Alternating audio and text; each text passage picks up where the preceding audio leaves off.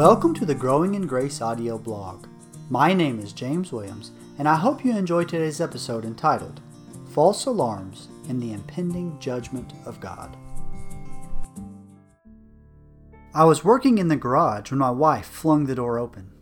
With tears in her eyes and desperation in her voice, she screamed, James, get in here! Her sister lives in Hawaii and called to tell her that the whole island had received the following warning message on their phones Ballistic missile threat inbound to Hawaii. Seek immediate shelter. This is not a drill. North Korea had threatened this very thing in the weeks prior, and now it seemed to be happening, which sent the island into a frenzy. Many were looking for loved ones, including my sister in law, who was frantically trying to figure out where her daughter's volleyball team had taken shelter. As you probably know, it turns out the message was a mistake. What should have been a test was, by human error, simply a false alarm. Though it was false, the message was powerful enough to lead many to believe they only had minutes to live. However, a message more urgent than a nuclear warhead and more inescapable than being trapped on an island with an inbound missile is the coming judgment of God. Part of our responsibility as believers is to warn everyone of this judgment. The day will come when those outside of Christ will be damned forever and receive the wrath of God for their sins for all of eternity. We warn others of that day in hopes that they might repent and believe in Christ. Like the proverbial boy who cried wolf, many are so accustomed to false alarms they don't take heed when a warning is actually true. Our warnings of God's judgment is often met with indifference and sudden attempts to change the conversation. Likewise, the words of the prophet Ezekiel were not heard as he warned of God's coming judgment.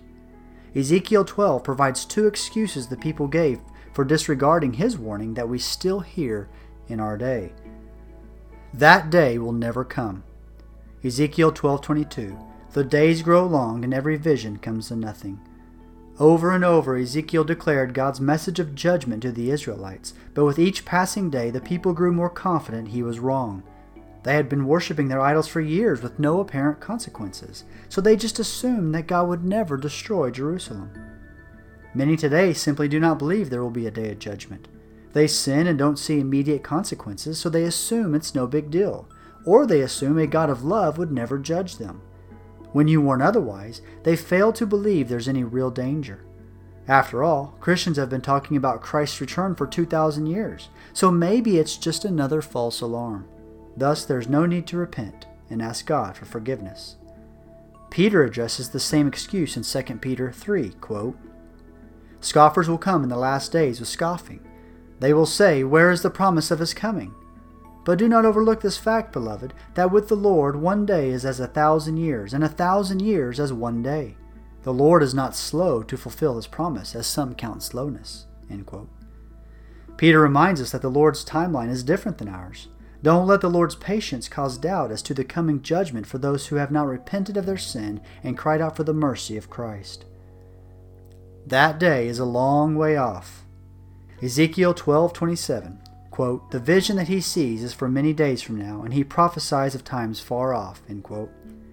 Some in Ezekiel's day believed his warning, but assumed it wouldn't happen for a while. This excuse doesn't outright deny the judgment like the first excuse, it simply delays it. Many profess to believe in God and His judgment, but live as if it's far off. They assume there's no need to get too spiritually minded now, just live life to the fullest and worry about spiritual things later. Carpe diem, YOLO. On one occasion, someone actually told me they were going to live the life they want now, then repent in their old age so they could be forgiven and go to heaven. Not only is this type of thinking a misunderstanding of where true joy is found, but it is also an arrogant assumption that we know when we will take our last breath or when the Lord will return. We are not promised tomorrow. Jesus warns against this in Matthew 24, verses 43 to 44, quote, If the master of the house had known in what part of the night the thief was coming, he would have stayed awake and would not have let his house be broken into. Therefore you also must be ready, for the Son of Man is coming at an hour you do not expect. Conclusion Humans can deliver false missile warnings, but God never sends out false alarms. He's informed us of his return and warned us of the judgment to come, and he's never made a promise he hasn't kept. If you have disregarded the warning of the Lord, I would implore you to repent and believe in Christ. His patience and kindness should lead you to repentance. But once that day comes, the opportunity for repentance will be gone. Let us not assume that we have time that God hasn't promised. He may tarry another thousand years, or he may come today. May we walk in fellowship with him and live each moment for his glory, that we might be prepared for that day. Let us heed the words of Christ in Matthew 24 quote, But if that wicked servant says to himself, My master is delayed, and begins to beat his fellow servants and eats and drinks with drunkards, the master of that servant will come on a day when he does not expect, and in an hour he does not know, and will cut him in pieces and put him with the hypocrites. In that place there will be weeping and gnashing of teeth. It might be a stern warning, but it's certainly not a false one.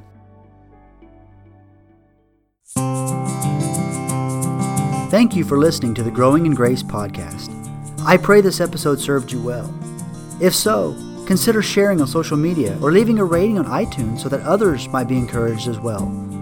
May God strengthen you this week as you continue to grow in grace.